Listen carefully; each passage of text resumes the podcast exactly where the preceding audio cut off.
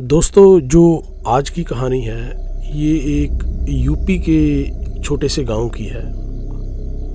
और ये गाँव बहुत पिछड़ा सा है। पिछड़े इलाकों में जो गाँव होते हैं, जहाँ पे ज़्यादा फैसिलिटीज़ नहीं होती।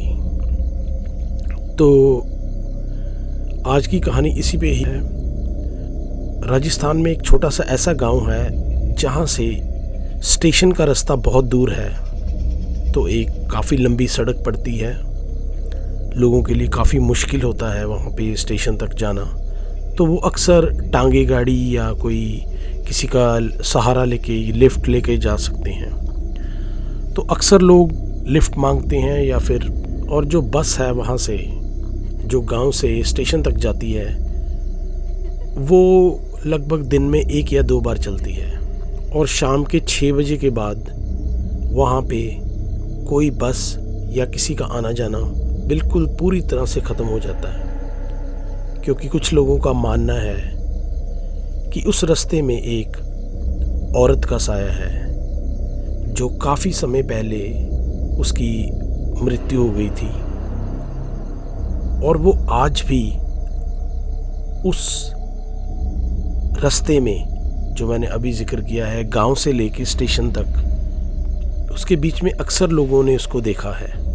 तो ऐसा ही वाक्य राजेश कुमार के साथ हुआ है और उसने अपना आप बीती पूरी हमें लिख कर भेजी है। तो आशा करता हूँ कि आपको बहुत अच्छी लगेगी ये कहानी, क्योंकि जब मैंने भी ये कहानी सुनी तो मुझे भी थोड़ा सा डर लगा, लेकिन बड़ी अजीब सी लगी ये कहानी कि ऐसा हो सकता है या ये चीज़ें सच में होती हैं। तो दोस्तों, चलो कहानी की तरफ़ बढ़ते हैं। राजेश यूपी में एक केमिकल फैक्ट्री में काम करता था। तो अभी लगभग उसको ये नौकरी करते हुए कुछ ज़्यादा समय नहीं बीता था। तो उसकी जो नौकरी थी, वो शाम की शिफ्ट की होती थी। लगभग दो ढाई बजे वो काम शुरू करता था और कोई आठ घंटे की शिफ्ट के हिसाब से भी वो दस ग्यारह बजे अपना काम ख़त्म करके गाँव की तरफ़ आता था। तो राजेश का कहना है कि एक बार उसकी जो शिफ्ट थी, वो ओवर टाइम तक चली। ज़्यादातर राजेश ओवर टाइम लगाता नहीं, लेकिन उस दिन उसको लगाना पड़ा क्योंकि फैक्ट्री में कुछ काफ़ी काम बढ़ गया था तो जो उनका मैनेजर है, उन्होंने बोला कि आज थोड़ा ज़्यादा कर लो।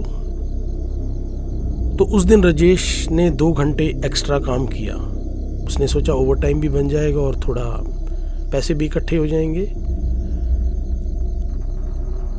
लेकिन काम करते करते उसको रात के दो बज गए और अब वापस गाँव भी लौटना था।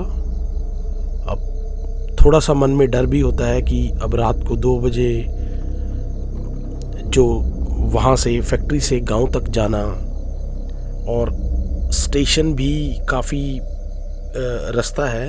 वो थोड़ा सा झिझक रहा था। लेकिन चलो, उसने हिम्मत जटाई और बढ़ पड़ा। राजेश अक्सर अपने एक साइकिल से सफ़र करता था। घर से जो फैक्ट्री साइकिल से जाता था और साइकिल से ही आता था। क्योंकि पैसे ज़्यादा ना होने की वजह से अभी नई नई तो नौकरी लगी थी तो उसने अभी कोई स्कूटर या कुछ मोटरसाइकिल लेना सही नहीं समझा। तो उसने सोचा कि अगर साइकिल से काम चल सकता है तो क्यों ना साइकिल से जाया जाए। और जो उसकी फैक्ट्री से घर का सफ़र था, वो कुछ आठ दस किलोमीटर का था। उसमें राजेश सोचता था कि चलो थोड़ा एक्सरसाइज भी हो जाएगा और थोड़ा शरीर भी ठीक रहेगा। उसको साइकिल से जाना अच्छा लगता था।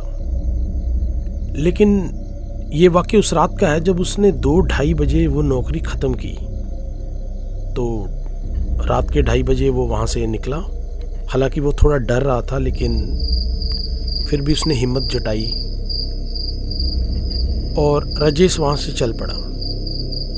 और जैसे ही राजेश ने साइकिल चलाना स्टार्ट किया, वो सुनसान रोड में घुसता गया। थोड़ा उसको डर भी लग रहा था। उसके अंदर डर भी बहुत था क्योंकि वो घने जंगल और बियाबान रास्ता और वो अकेला ही वहाँ पे जा रहा था। और उसके जहन में ये भी था कि उसने किसी से सुना था कि इस रास्ते में एक औरत है जो अक्सर रात को यहाँ पे घूमती है और बहुत लोगों ने उसको देखा है। क्योंकि राजेश थोड़ा पढ़ा लिखा था तो वो इस बात पे कम यकीन करता था। उसने अपने मन को एक दो बार समझाया, नहीं, ऐसा कुछ नहीं हो सकता, ये तो सिर्फ़ बातें होती हैं, और ऐसी कोई बात नहीं है। तो अभी रात बहुत थी, दो बजे हुए थे रात की, और वो अकेला ही सुनसान उसकी साइकिल की आवाज़ और वो। उसको ना कोई उससे बोलने वाला ना उसके पास कुछ ऐसी चीज़ कि वो किसी से बात कर ले।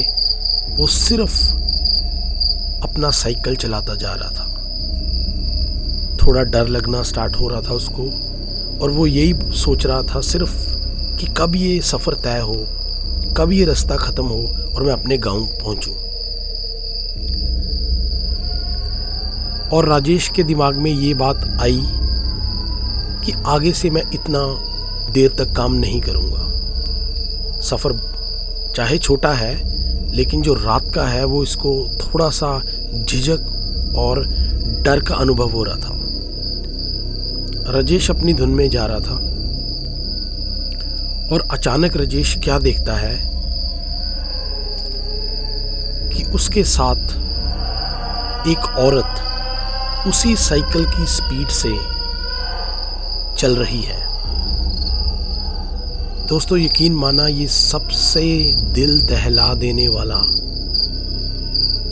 एक मोमेंट था। जूं ही राजेश ने उस औरत की तरफ़ देखा, वो बहुत बुरी तरह डर गया और उसका साइकिल अपने आप तेज होने लगा। उसने डर के मारे अपने पैडल को बहुत तेज करना शुरू कर दिया। लेकिन जो वो साइकिल भगाता वो औरत उतनी ही स्पीड से उसके साथ भागती और राजेश की हालत बहुत बुरी हो चुकी थी। और जब थोड़ा सा राजेश ने उसकी तरफ़ देखा कि ये कौन औरत है, कौन हो तुम तो